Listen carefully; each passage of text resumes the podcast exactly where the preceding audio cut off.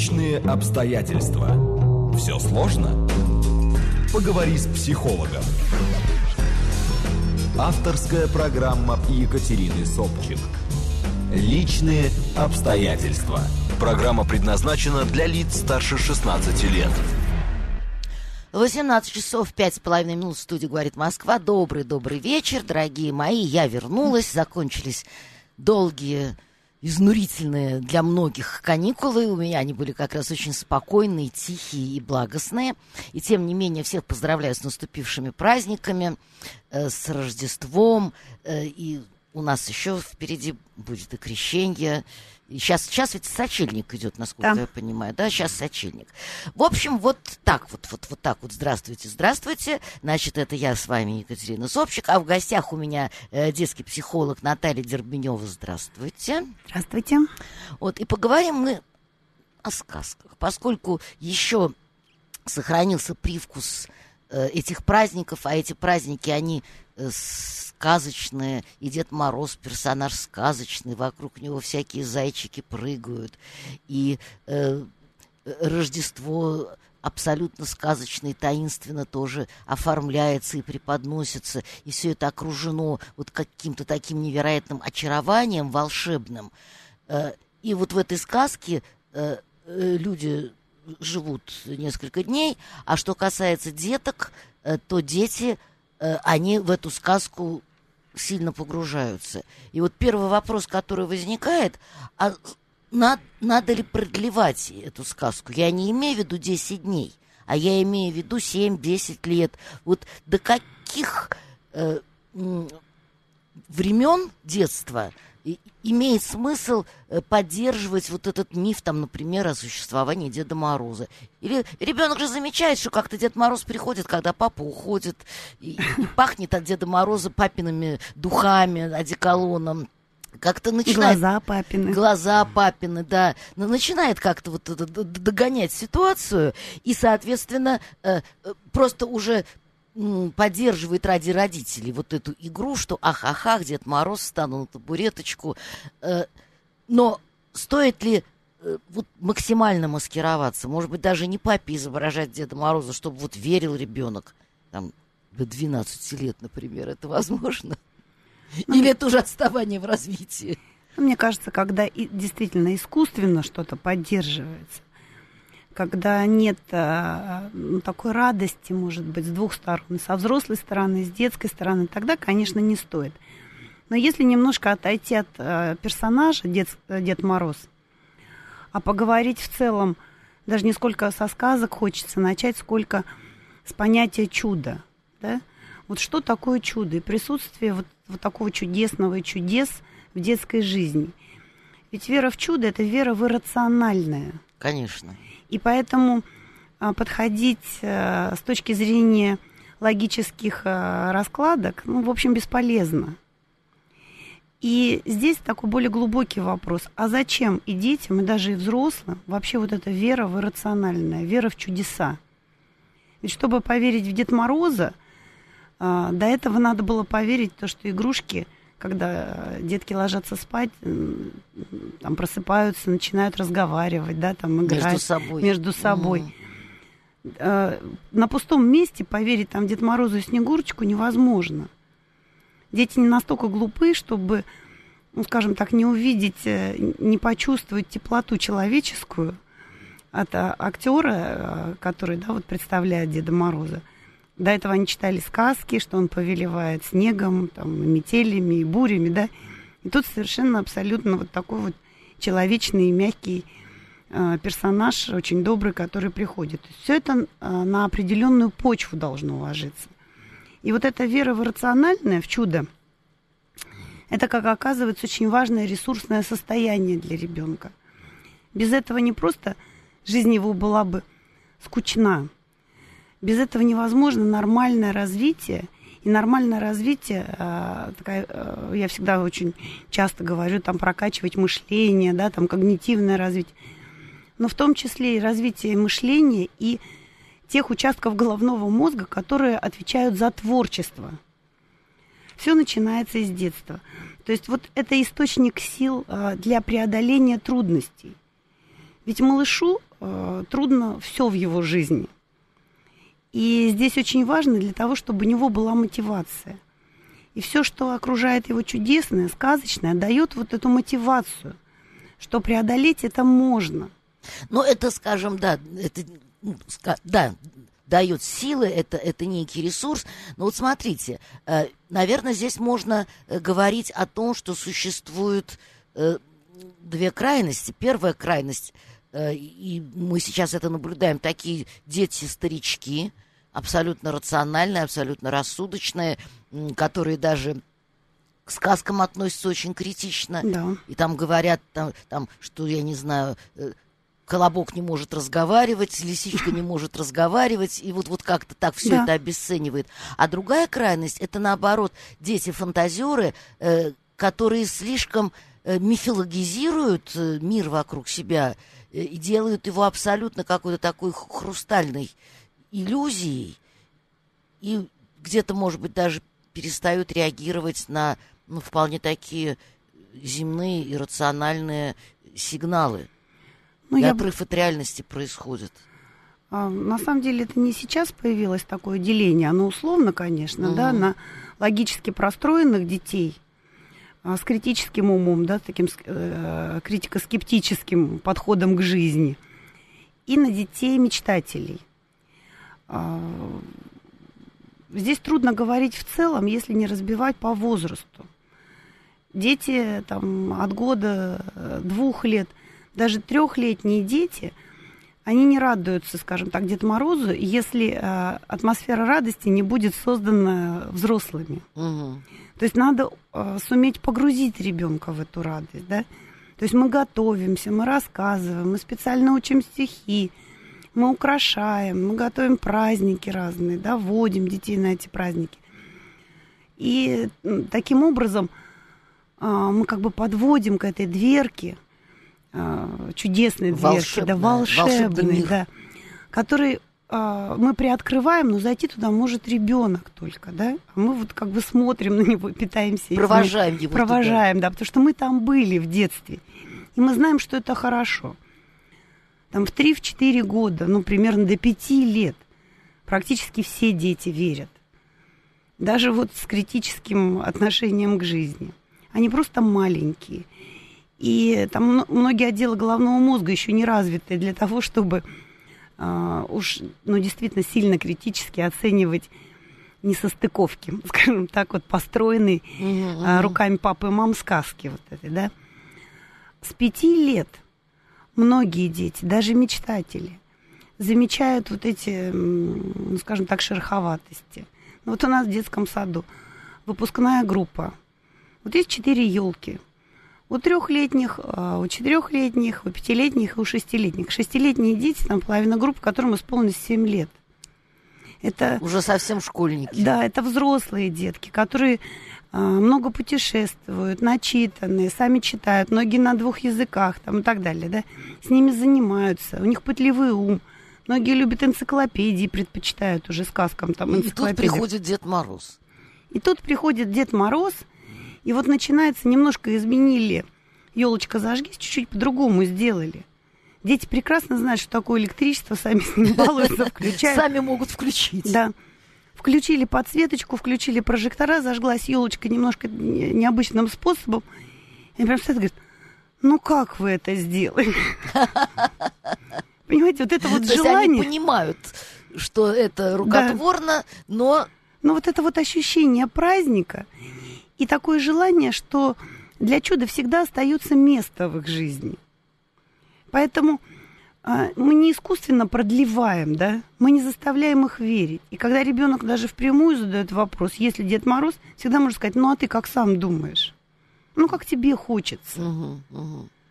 А, многие знают, что это там актеры, да, там переодеты и так далее, не обязательно даже папа. Вот.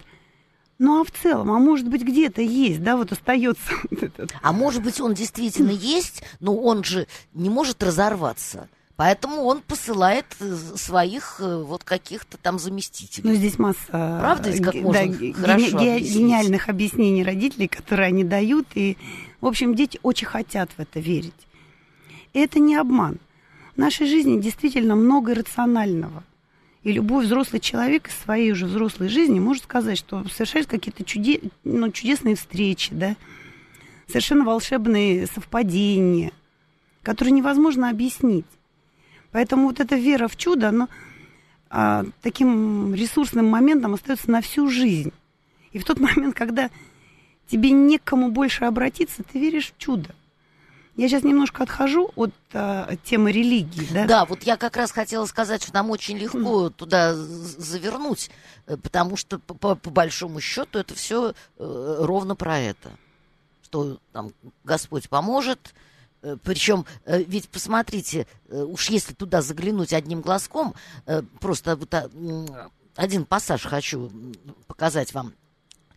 Для кого-то религия это, да, это нравственность, это э, забота о чистоте собственной души, это большой труд над собой. А для кого-то это такой способ побыть ребенком и спрятаться. Вот я погрешил, покаялся, меня простили, очень хорошо.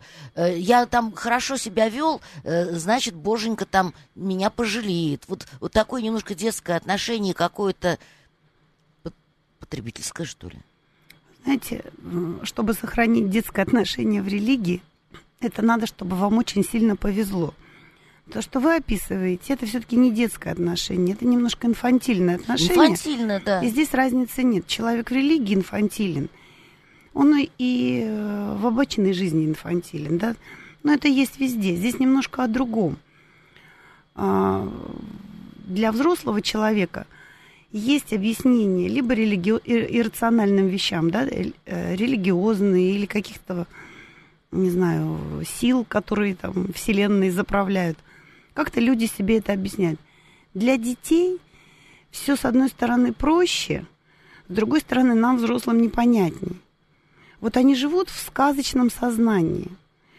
Особенно вот до 7 лет оно действительно такое полумагическое сознание у детей. Ну и это можно объяснить, потому что они еще очень мало знают, они не, не видят каких-то причинно-следственных связей, они не знают, откуда что берется. Поэтому, да, действительно, упс, и, и что-то появилось. А то, что это там результат усилий, труда, э, ухищрений каких-то, это же остается за кадром. Поэтому, да, вот оно очучивается вдруг. Или дети очучиваются в какой-то вот магической ситуации. Ну, я с вами согласна, но здесь еще есть э, физиологические возрастные особенности. То есть действительно ребенок мал, и многие отделы головного мозга не выстроены так, чтобы те причинно-следственные связи э, проследить. Угу. Поэтому, если ребенка лишить, а многие родители считают своим долгом развенчать вот эти сказочные мифы, ну что сказки живут только в литературе. Это такая выдумка. И об этом говорят детям. И уж, конечно, там никаких Дед Морозов не бывает, и Снегурочек в том числе, да, и игрушки там не разговаривают.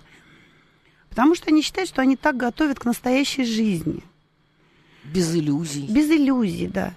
Но дело в том, что э, если вот эти вот кирпичики вытаскивать из детского сознания, то э, здание, скорее всего, оно будет построено но оно будет очень, э, скажем так, некрасивое, не творческое, кособокое, такое серенькое построено. Угу. И ребенку, я опять возвращаюсь вот к этому моменту, да, э, с одной стороны, и негде будет сил вот этого ресурса черпать для преодоления сложностей жизненных или для решения жизненных задач, да, которые у нас стоят. А с другой стороны, даже с улыбкой смотреть на мир – ведь он сложным может быть и в детстве, и трагичным, и горестным таким, по-настоящему.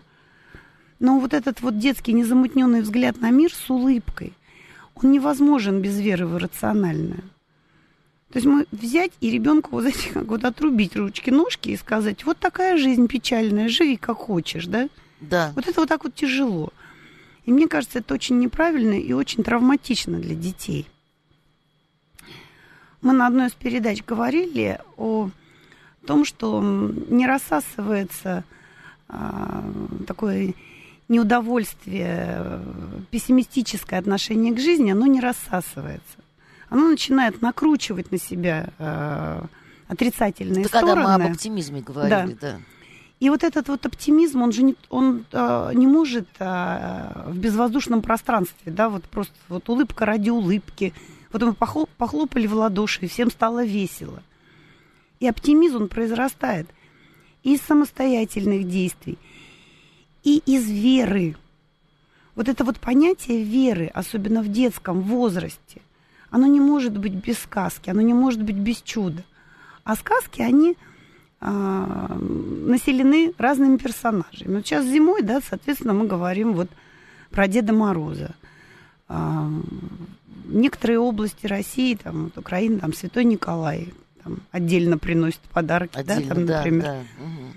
На Рождество родители дарят, но Рождество само по себе таинственный, сказочный э, такой праздник, который тоже очень хорошо детей познакомить. Существует масса специальных сказок и рассказов в детской форме, рассказывающие Рождество. Ну, там, например, от лица животных, э, чьи родители присутствовали там в яслях там, при рождении и так далее.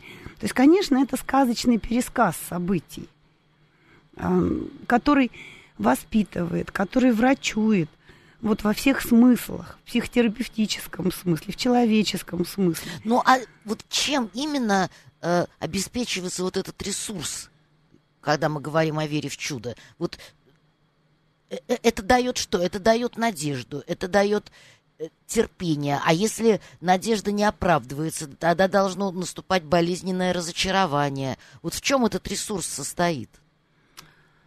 Вот давайте немножечко так а, начну, даже не с чуда как такового, да, а вот зачем нужны сказки? И постепенно мы подойдем вот к наполнению самого ресурса. Да, да, этот вопрос я тоже хотела вам задать. Вот нам Герман, например, пишет, что он в чудо верил, до сих, верил и верит до сих пор, а вот в Деда Мороза с ватной бородой и подвыпившую Снегурочку не верит. Ну, хорошо, что он не да, верит. давным-давно. Ну, вот не повезло ему. Вот, ну, плохо, да, что Снегурочка была подвыпившая. Да, да, да это, э, это им не Печальное повезло. такое детство. Да, друзья мои, вы, пожалуйста, да, пишите, я вижу, вот, ну, 08, как всегда, ворчит, поэтому мне не очень хочется читать, он всегда говорит о том, что вот у нас вот ужасная ситуация, понимаете ли. А мы тут сказка, как, как таковая, да, и вот дети, вот они в этой ситуации там, ну, в общем, все, все, все плохо. Это такая интерпретация. Да, и я напоминаю, друзья мои, значит, э, пожалуйста, смс 925 888 94 8. Телеграмм говорит МСК-бот. И э, можете уже вскоре начинать звонить. 495-7373-94-8. Кстати, вот у нас уже есть звонок, может быть, какой-то вопрос. Пожалуйста, мы вас слушаем. Здравствуйте, с праздниками Вы вас. знаете, вот у меня ребенок э, верил Дед Мороза лет до шести. Я живую елку ставил дома. А как перестал он верить, ну, сказал, Дед Мороза нет, я об этом знаю, я и перестал живую елку ставить. Ставите ну, а искусственную? У меня разница в возрасте лет 8 детям. Угу. И сначала одному ставил, потом другой, и вот так я долго ставил. И долго, она до марта, наверное, стояла елка, потому что живая она э, обсыпается, да, мы, мы это знаем, эти истории с майскими елками, э, это всем известно, да. То, то есть для ну, вас это вот связано? Мне, знаете, какой вопрос объясните? Да, пожалуйста. Вот у нас были выборы президента, правильно? Так. А это Вся страна знает о том, что жизнь будет хуже и хуже. Вот сейчас вывоз мусора по новой схеме с квадратного метра жилья, понимаете? Раньше было, вот сколько людей живет, три человека – трех человек вывоз мусора. Так, так, так. Человек, Давайте очень коротко, потому что вы совсем от темы Почему за другого кандидата люди не проголосовали, зная, что будет им хуже? Почему тот же Жириновский, ему 70 Спасибо, лет, спасибо большое. Э, ну, э, друг мой, понимаете, в чем дело? Э, я же могу только за себя отвечать. Я не, не, не могу отвечать за людей, которые вот голосуют таким или иным образом. Мне, мне кажется, уж если как-то вернуться к теме нашей передачи, это тоже элемент какого-то сказочного мировосприятия, потому Но что... Вот посмотрите, как человек вспоминал а, то время, когда дети были маленькие. И была настоящая и живая была елка. Живая елка. И пусть он ничего другого не рассказывал, да, но вот это возвращение постоянно и живая елка, и живая елка. То есть было ощущение чуда и праздника. Конечно, во взрослой жизни нам не хватает, да, вот так, каких-то чудес. Но вот пока дети растут, есть возможность прикоснуться. И вот несмотря на такие печальные прогноз, прогноз, что все дальше будет хуже и хуже, да? Даже вот это воспоминание то озаряет приятным таким светом да, человека. Ну, вообще очень важно, э, чтобы мы э, ну, так очень бережно относились э, простите за банальность, ко всему хорошему, что происходило в нашей жизни, потому что это действительно составляет вот а, а, основу какого-то оптимизма, это дает нам силы все-таки смотреть вперед и что-то преодолевать. И в любом случае, даже если мы в эту сказку не верим, э, то мы можем оглянуться назад и немножко, ну, как бы внутренне опереться Конечно. Вот на, на то состояние, которое в нас было, когда в нас больше было надежд. Там даже, может быть, иногда не оправдавшихся, вот как-то так. Эта опора дает многим людям возможность, когда собственные дети вырастают, дарить э, радость и поддержку людям, которые нуждаются. Другим детям, пожилым людям, тем, кому трудно, ну, скажем так, труднее, чем вам в жизни. Но вот если мы вернемся к тому, что зачем вот сказка нужна детям, в таком прикладном а, практическом смысле, то сказка это самый понятный для ребенка способ познакомиться с жизнью. Там есть э, жизненные ситуации, совершенно разные. Для маленьких детей э, сказки, где много повторений, ну, как колобок, да, вот какие-то ситуации повторяются, mm-hmm. повторяются. Потому что э, малыши совершенно, конечно, не обладают никаким эмпирическим опытом. Не оттянут, потянут, вытянуть. Да, и поэтому вдруг услышать, что ты что-то уже знаешь, с чем-то знакомым, это уже такой оптимистический настрой, да, то есть эту тьму будущего. Определенность в жизни да, появляется. Да, какая-то какая определенность. Мы это говорим с улыбкой, но это действительно так, это очень важно. В сказке прописаны отношения между людьми, прописаны разные ситуации жизненные, там любовь, радость, горе, обман, предательство. Нет, ну сказка это э, предлагаемая э, ребенку модель э, социальной жизни. В понятном, для него контексте, пересказе, да. контексте. А, очень хороша для детей однозначность сказочных персонажей. Плохие, хорошие. Плохие, хорошие. То есть это, скажем так, первая ступень для того, чтобы понять, какие люди вообще в жизни – невозможно э, с ребенком показывать персонаж, да, в таких полутонах. Ну да, э, это потом начинаются рассуждения о том, да. что Баба Яга это сложная противоречивая фигура и не однозначно отрицательный персонаж. Начинают умничать потом некоторые люди. Да. А Баба Яга должна быть Баба Ягой, потому что она ужасная, она в ступе, и она да. на лопату сажает там этого, чтобы засунуть его в печку. Да. Потом а, побеждает в сказках добро. Это э, та важная часть вот веры, что все будет хорошо. Вот у тебя, да, тебя уже посадили на эту лопату, как липунюшку, и казалось, или жихарка, да, вот некоторые не знают липунюшку, жихарка. И казалось бы, вот ничего не поможет. Ну, вот ручки-ножки растопырил, и вот ситуация разрешается. Да. Вот ты упираешься, и ситуация превращается в положительную, да, из отрицательной. А, вообще в сказках а, правят хорошие дела – хорошие поступки. Это трудолюбие, там, ум, щедрость. То есть почему добро-то побеждает в сказках? Все это важно ребенку так же, как вода для любого деревца при поливе. Без этого невозможно вырасти. Ребенку просто, просто понять, что надо делать, чтобы у тебя получалось что-то в жизни.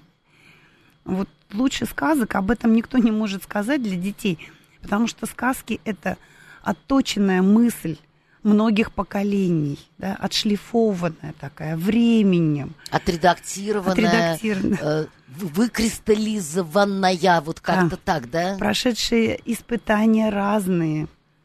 Поэтому э, кто верит в сказки, верит в хорошие. И опять же, я еще раз говорю, это помогает с улыбкой смотреть в будущее, э, помогает преодолевать э, жизненные задачи вот так и наполняется вот тот ресурс, на который мы потом опираемся. И который помогает нам, ну, как-то так вот выживать в мире, который, конечно же, не прост, но э, при этом прекрасен. Давайте сейчас мы послушаем интересные новости, а потом Давайте. вернемся к разговору. Авторская программа Екатерины Собчик «Личные обстоятельства».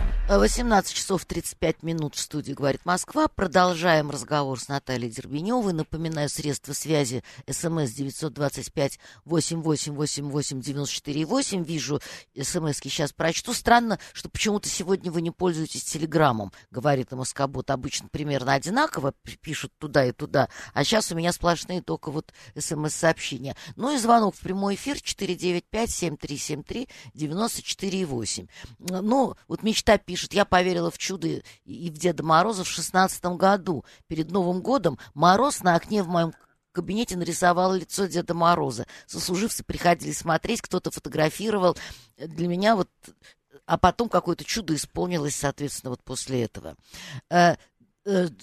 985 э, э, говорит, когда дочка попросила в письме у Деда Мороза новый iPhone, мне пришлось открыть правду. Вот так вот тоже бывает. Ну, давайте звонок примем. Да, пожалуйста, слушаем вас. Алло, здравствуйте. Алло, добрый день, Екатерина и ваши гости. Здравствуйте. Э, С, со старым Новым годом поздравляю вас. И вас тоже, да, спасибо. Вот, э, я в детстве до, до 6 лет верил в Деда Мороза. В 12 лет, ну, читали, конечно, сказки э, русские народные, потом в 12 лет прочитал азербайджанские – очень впечатлился и почти поверил. А в 17 лет я прочитал Апулея, э, значит, это самое «Золотой осел». Ну, конечно. И тоже да. впечатлился. А сейчас вот «Игра престолов» идет. Мне 77 лет, и так как нас, нам говорили, что мы рождены, чтобы сказку сделать И вы погружаетесь вот, в эту реальность волшебную, да? Предыдущий, предыдущий там звонил, я мы сделаем это былью, как «Игра престолов» приблизительно у нас будет. Но факт то, что э, впечатления людей вот в детстве и в возра... уже в возрасте, ну, они, конечно, отличаются, но иногда, как говорится, себя ставишь на место этих героев, и, в общем, тоже впечатляешься. Спасибо, спасибо, спасибо большое за то, что умудряетесь сохранять такую свежесть да. духа, в таком уважаемом возрасте. Ну, вот я бы хотела, чтобы вы несколько слов рассказали о такой э, прагматичной пользе сказок. То есть, с одной стороны, вот вы, вы сказали, что да, это, это ресурс, э, э, это э, что-то такое, вот такое совершенно нематериальное э, в виде возможности испытывать оптимизм, а, опираться на эти волшебные впечатления. Но ведь, э, помимо всего прочего, сказка является еще и обучающим моментом. Безусловно. И ведь, скажем, были времена, когда там, ну, какие-нибудь там крепостные, скажем, да, вот какие-то такие совсем такие глухие крестьянские, когда детишки-то и не слишком-то в школу ходили, и одним из основных способов обучения были как раз вот эти сказки. Устное народное творчество. Устное народное творчество, совершенно верно. Но и чему же они учат эти сказки? Ну, кроме того, что они учат, может быть, определенной усидчивости, потому что надо сидеть и слушать, да?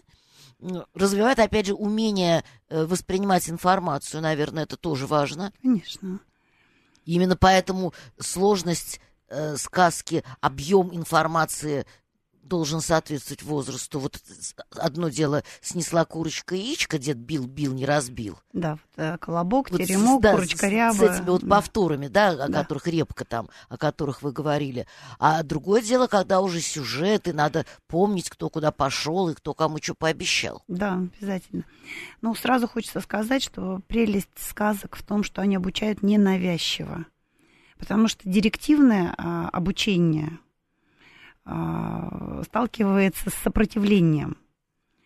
А сказка, поскольку а, все повествование обличено, скажем так, и народная мудрость, да, и как ты должен себя вести, обличено а, волшебные одежды, оно в хорошем смысле расслабляет ребенка, он раскрывается, и вся мудрость э, жизни, она вливается, скажем так, в самую душу, в центр, да. А там еще, наверное, какой-то элемент, ну, почти сугестии происходит, потому что ведь сказка обычно рассказывается определенным тоном, там у кого-то может быть более темпераментно, у кого-то может быть более убаюкивающе, но тем не менее невозможно рассказать сказку, как прочесть инструкцию там по пользованию утюгом. Ну, да. Ну, маршировать не будешь под Да, то, то есть там сразу что-то такое вот включается, в, вот интонационное Да. повествование, что заставляет ребенка ну, по- почти в транс впадать. Ну, не в транс, но он не просто слушает, да, он внемлет Да, к да, этому да, да, да, да, да. повествованию. Детки внимательно слушают, открыв рот, а, не знаю, сбивается даже дыхание вот такое. Глазки открываются. А почему это происходит? Потому что сразу задействована фантазия. То есть начинается, начинает работать воображение. Если маленьким э, зачастую обязательно показывать да, какие-то картинки, чтобы э, была опора на образ, от чего оттолкнуться, Мгм. то старшим уже это не обязательно. Они могут в полумраке слушать. Почему перед сном вот у нас так принято да, читать, когда мы не показываем картинки деткам? Все это позволяет расслабиться, и очень многие вещи, образы, они работают даже на подсознание. И вот такой стиль обучения, м, ненавязчивый стиль, да, очень бережный, недирективный, а, достигает наибольших плодов. Поэтому вот здесь, конечно, практическая вещь. Обо всем, что надо тебе узнать в жизни, какие есть люди, какие ситуации, как себя вести в сложных ситуациях, а, рассказывается на других примерах опосредованно. В сказках не только люди участвуют, в сказках а, оживают а, предметы быта, участвуют животные, да. То есть это знакомит ребенка с тем, что весь мир вокруг тебя живой, такого бережного отношения к миру. Позволяют эгоцентричным детям понять, что э, ты не один, такой не король солнца, да. Вокруг тебя есть э, животные или растения, которые нуждаются в тебе, нуждаются в твоей заботе Которым надо помогать, которым надо, надо, помогать, спасать. да. То есть очень много всего, знаете, это такой как э, клубок или такой цветок, в котором много, много что заложено. С другой стороны, есть еще один очень важный практический момент. А, мир ребенка это мир хаоса. Хаос населен непонятными э, страхами и страшилками. Иногда ребенок даже не может объяснить, чего он боится. И это, в общем, является нормой. А, и сказки, они легче всего могут самому ребенку объяснить, что, а, это нормально, Нормально бояться? нормально бояться Мгм. определенных вещей. Мгм. То есть все люди испытывают страх. Ну, страшно там Иван-Царевичу зайти в чащу леса, когда темно, там, непонятно, что ждет, да, и он преодолевает себя. Что есть какие-то помощники в виде друзей, в виде волшебного клубка, ну, что-то такое, да, вот еще есть, которые тоже помогают. И очень важно, что не просто сказки структурируют страхи и помогают ребенку разобраться в них, но они подсказывают способы, как преодолеть страх, что надо сделать. И родители иногда мне говорят, ну это же магические слова, какие-то ритуалы, да, которые в жизни не помогают. Но самое главное, что ребенок усваивает, что в любой ситуации надо действовать. А если человек действует, тогда у него и меньше возможность получить психологическую травму, и, соответственно, больше возможностей выпутаться из ситуации. Ну, то есть, смотрите, получается, что э, сказки это про мораль, про добро и зло. Э, сказки это про преодоление, про храбрость, э, про дружбу. Вот, вот об этом в основном ведь э, вся эта история. Ну, плохие вещи тоже в сказках прописаны. Там персонажи-то, они противоположные. То есть, если щедрый, то есть кто-то жадный. Нет, но добро Да. побеждает. Почти во всех сказках Конечно, добро побеждает, Конечно. То есть это о добре и зле получается. Э, Герман, после того, как он написал, что он не верит в Деда Мороза, говорит, уважаемый психолог думает про меня, какой же ущербный, нетворский человек вырос из этого неверящего в Деда Мороза ребенка. Герман, ну как же так? Вы почти каждый эфир пишете мне стихи. И вот сейчас опять большое стихотворение да, прислали, э, а вы говорите не творческий. Конечно, и я так одним глазком сейчас его почитываю, но поскольку я все-таки сейчас общаюсь в основном с Натальей, я его обязательно приму к сведению. Спасибо большое. Ну, смотрите, э, значит, добро побеждает зло. Это значит тоже вот, ну, какая-то надежда, что все-таки мир справедлив. Трудно жить. То есть по- понятно, что мир Знаете, несправедлив, но жить с этой мыслью А тяжелее. кому понятно, что мир несправедлив? Ну, в какие-то, в какие-то моменты, вот особенно когда совершается несправедливость, со всей очевидностью встает перед человеком вот эта аксиома. Мир несправедлив. Вот, вот он все поставил точку. Потом вроде ничего получше, но он уже говорит, а, я помню, как мне не додали 15 копеек в магазине. Значит, Нет, это будет повторяться, да. мир несправедлив. Легко к этому прийти. Чего уж тут говорить. Но когда у тебя все-таки изначально есть вот эта установка, сформированная в детстве, когда ты пластичен, э, когда у тебя по принципу импритинга какие-то вещи формируются, да, Конечно. И у тебя сформирована вот эта вот надежда и убежденность, что нет, все-таки есть справедливость, наверное, вот с таким настроем жить э, легче человеку. Не просто жить легче человеку. Качество жизни у человека меняется. Вообще без чего-то светлого и возвышенного а, жизнь очень, э, очень, очень серая, очень непонятная. Потому что в конечном итоге, если человек голоден, конечно, он хочет поесть прежде всего. Но когда ты не голоден, когда у тебя есть что одеть, да, и э, ты не прозябаешь на улице, э, а все-таки кров какой-то над головой есть, то перед любым человеком, вот это абсолютно точно перед любым, встают вопросы бытия. И вот ответы на эти вопросы бытия, вот кто мы, что мы, зачем мы здесь, для чего вот эта жизнь нужна, такая короткая человеческая жизнь, сложная, у многих поколений трагическая. То есть ради чего все это? И вот на эти ответы а, дают в том числе ведь сказки, они же не детками складывались, да, и писались, и передавались из уст в уста. Ну, конечно, разумеется. Это же все-таки взрослое такое творчество, творчество взрослых людей. Поэтому вот этот опыт поколений, это и есть мостик того, э, ну, намек на ответ.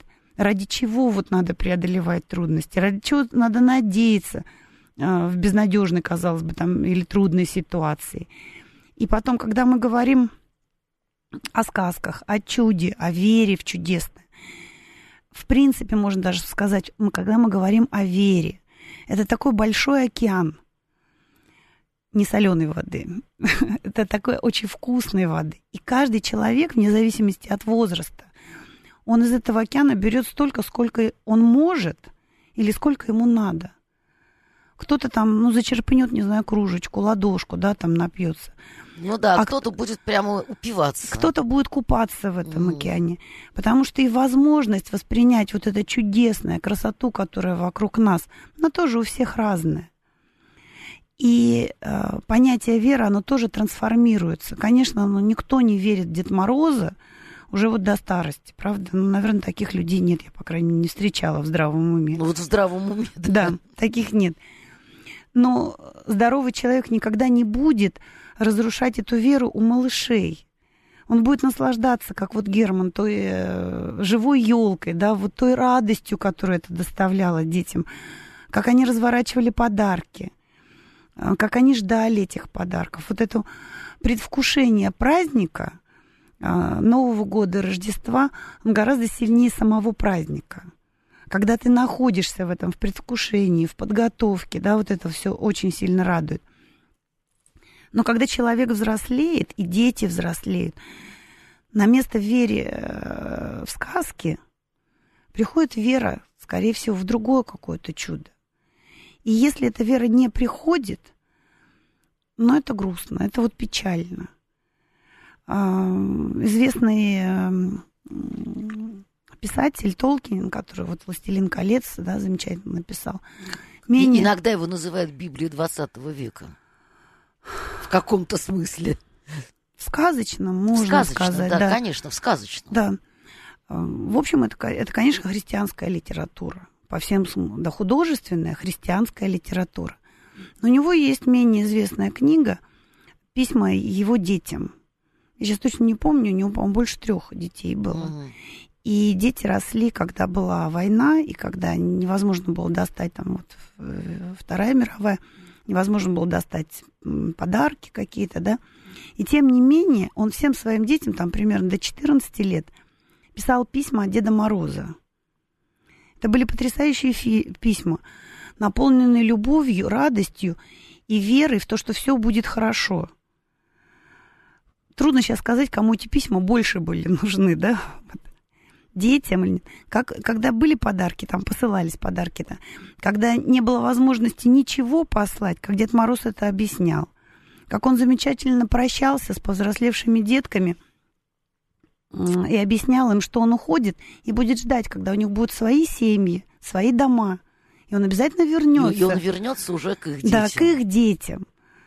То есть можно и так красиво попрощаться. И вообще вот сам этот антураж, да, написание писем. Вот для дошкольника же это большой труд. Вся семья придумывает, как написать письмо, что нарисовать. Дед Морозу а, оставляют там молоко и печенье. Это такая ответственность, вот правильно все написать, правильно да. выразить свои пожелания. Да, у многих, в многих семьях есть свои какие-то секретики, как отправлять. Кто-то там в морозилку кладет письмо, и оно уходит. Понимаете, вот эти вот совершенно сказочные волшебные вещи, в которые играет вся семья. Ну, это же просто замечательно. Вот еще один аспект очень любопытный. Вот Анна, она нам всегда подбрасывает какие-то интересные повороты для разговора. Э, и действительно, ведь она права, когда говорит, что русские народные сказки не, не адаптированные. Очень страшные, а многие даже и, извините, похабные. Вот там как можно... То есть, да, действительно, э, все это шло из древних времен. Древние времена какой-то там э, куртуазностью не отличались. Э, все это было достаточно грубовато. Там были войны, да, и во время каких-то войн сочинялись тоже там где-то сказки, где-то сказания, где-то саги, и тем не менее. И поэтому убивали, и животы вспарывали, и головы отрубали, и там, я не знаю, в кострах жгли. Э, и никто, особенно от детей, вот в те древние времена, не собирался скрывать и э, вот эту взрослую сторону жизни, да? Да. И никаких эфемизмов не было про то, что они поженились, а потом почему-то родился ребеночек. А там, наверное, могли в каких-то вполне понятных выражениях описывать какие-то действия, не церемонясь. Э, во-первых, э, скажем так, насколько это было ужасно, а во-вторых, э, вот все-таки адаптация произошла, значит, человечество понимало, что как-то к детям по-другому надо подходить. Нельзя им лепить все, что тебе вздумается. Твоя больная фантазия тебе подскажет. Ну, дело в том, что я сразу хочу сказать, что э, то, что касается народных сказок, потому что сказки бывают еще авторские, да, mm. но то, что касается народных сказок, нет ни одного народа в мире, у кого не адаптированные сказки были без жестокости. Ну вот я тоже слово русский да. бы выбросила. То есть русские мы сразу убираем. Текста. Да, да, да в, народ, в народных сказках они разные бывают, да, они там специалистами делятся на разные разделы. Мы сейчас не будем в это углубляться. Такое есть. Другое дело, вот, а, скажем так, до христианства а, не только женщины, но и дети, они к людям не приравнивались. Поэтому отдельной какой-то культуры для детей – художественной культуры, музыкальной культуры, конечно, не было. Дети стояли ниже э, женщин. То есть это такой был вот э, скот, который должен был еще вырасти. Он, нет, он должен приносить пользу, растя. Но он сначала должен вырасти, чтобы... Вполне, да. вполне мог подвергаться насилию, да, что при... было как бы очень просто. Поэтому сказки это не для детей, да. А с приходом христианства меняется и отношение к женщине, и отношение к детям очень сильно. И вот это изменение, ну, такие с человеческим лицом, я бы сказала, они, естественно, повлекли изменения и в народном творчестве, и уж тем более в авторской сказке, которая стала развиваться.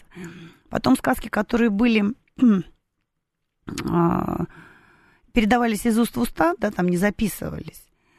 Конечно, они очень сильно видоизменились, когда стали уже вот а, в письменных источниках они происходить. Поэтому ничего в этом ужасного нет. Любое творчество, оно претерпевает определенный этап развития. Ну, смотрите, а в принципе сам факт присутствия даже уже в адаптированных сказках элемента жестокости, он ну, должен как-то нами обсуждаться, мы должны это обращать внимание. Или дети это спокойно переносят. Вот то же самое вот усадить на лопату и в печь посадить. Там, например, это же ужас, кошмар. Вот вы прям настаиваете на таком определении? Красная шапочка. Элементы жестокости. Ну вот да? красная шапочка, когда волк ее съел, а потом ему разрезали живот добрые охотники. Вот вы понимаете, это, это при определенном воображении же как- кошмар как- какой-то. Это не кошмар. Это вот те невысказанные страхи. Вот есть какие-то страхи, да? Вот страхи, они пересказываются в сказочном варианте. В сказочном варианте они звучат вот так вот сказочно. Иначе, если... Я встречала книжки, где э, фактически выхолощено все содержание сказки, вот и красная шапочка, да? И тогда возникает вопрос, зачем вообще ее читать? То есть никто никого не ест, никто никого О не чем кусает. это, да? А, Такого мира нет. Деловая девочка пошла, отнесла пирожок Да. бабушке, бабушка съела и была здорова. Да, и вообще зачем ребенка отправлять было в лес, да, когда взрослые люди должны этим заниматься. Дело в том, что придумывать специально какой-то идеальный мир, вот сказочный мир, он понятен, да? Это преддверие э, настоящей жизни. А идеального мира не существует. Его в жизни нет. И вот насильно ребенку придумывать вот какой-то идеальный мир, там, например, без той же жестокости, а что ты будешь преодолевать? Зачем тебе это преодолевать? Вот если нет этой жестокости совсем, да, вокруг. Хотя ну люб- да, то, то есть это тоже вот намек на то, как оно все в жизни э, совершается. Давайте звонок примем, успеваем еще чуть- чуть-чуть. Да, пожалуйста, как вас зовут? Да, здравствуйте, это Марина Николаевна. Да, здравствуйте, Марина с Николаевна. прошедшими праздниками со всеми. Спасибо, вас Я тоже. С таким интересом слушаю вашу передачу. Вы знаете, что я совершенно с Анной не согласна по поводу того, что вот сказки там жестокости учат, они там какие-то... Нет, они не учат, они просто э, Ну при- да, ну присутствуют вот в да. том, что, э, то, что Анне, как взрослому человеку, понятно, что это жестокость и там какая-то бесстыдство или прочее, ребенок этого не понимает, у него нет жизненного опыта, чтобы это все понять и представить. Он Мгм. воспринимает это просто как последовательность каких-то действий, главная цель которой это что-то прекрасное, светлое и хорошее, которое привносит в его мир успокоение и чувство приятного. Вот Я думаю, что дети воспринимают это так. И даже если сказка не адаптирована для конкретно для детского восприятия и содержит какие-то совершенно ненужные подробности, ребенок их просто пропускает мимо своего внимания. Он не понимает, что это такое, а цель его другая, что в конце концов все было хорошо, и чтобы все были весело, всем было весело. Вот и все. У ребенка ведь ограниченный, в общем-то, кругозор. Он воспринимает все просто. У него все связи между людьми и событиями линейные. Воспринимает все как данность. Да, вы знаете, а он воспринимает это как данность и, в общем-то, ничего не, до, не домысливает и не допридумывает. Например, я тоже помню, что, хотя уже много лет прошло с тех пор, э, что садили там кого-то на, значит, э, э, на лопаты, совали в печь, что я вот прямо живо представляла себе, что испытывает тот, который садится на лопаты и попадает в печь. Конечно, нет, это просто проходило мимо сознания, это просто последовательность, необходимая последовательность действий, в конечном итоге приведет, который приведет к счастливому концу. И я Спасибо. хочу сказать еще последнее, Да. что очень э, сейчас уже практически отпала э, у многих во многих семьях, особенно у молодых, такая традиция, что ребенку на ночь читали сказки. Э, В основном ограничивается тем, что ребенок что-то может посмотреть, какой-то мультик и лечь спать. А я помню прекрасно, что бабушка читала мне эти сказки. И это было замечательно. Сон глубокий, главное, спокойный. Спасибо. Да, спасибо большое. Ну, это да, это абсолютная как бы вещь, с которой, я думаю, каждый из нас согласится, что э, никто не должен отменять чтение сказок, потому что это контакт, это общение. А что важно. касается вот этой лопаты, э, ведь, наверное, во- во-первых, неплохо ужаснуться ребенку на какой-то момент, а, а с другой стороны, э, какая-то вот совсем страшная жестокость, она все-таки осуществляется по отношению к плохим. Ну и там, в принципе, А это возмездие. ребенок понимает, что такое хорошо, что такое плохо. И если ты пугаешься, то надо делать вот что-то надо делать. То-то, то-то, то-то. да? Растопыриваться, чтобы не залезть в Да хоть, печку. да, хоть растопырься, чтобы в печку не попасть. Поэтому, да, где-то надо немножко напугаться, но в сказке сразу дается рецепт, что дальше делать. Поэтому ребенок понимает, что это опасно и что это плохо, но действительно у него нет такого опыта, чтобы прямо вот ужаснуться и сказать, что это такая жестокость или там унижение человеческого достоинства или еще что-то такое. Или отсутствие толерантности, как Да. сейчас модно говорить. Ну что же, то есть мы, значит, делаем вывод, э, вполне такой лежащий на поверхности, что э, сказки очень нужны и очень важны. Мы И вера в чудо. ве- Вера в чудо на- надо сохранять, но при этом все-таки критический взгляд на жизнь неплох для взрослого человека. Он обязательно обязателен для взрослых. Да, вот без этого никак. А, и, наверное, вот очень важную вещь сказала под конец э, Марина Николаевна, что, друзья мои, читайте сказки своим детям сами. Хотите, рассказывайте, хотите, читайте в книжке. Спасибо большое. Пожалуйста, до свидания. Всего доброго, а я с вами не прощаюсь. Личные обстоятельства.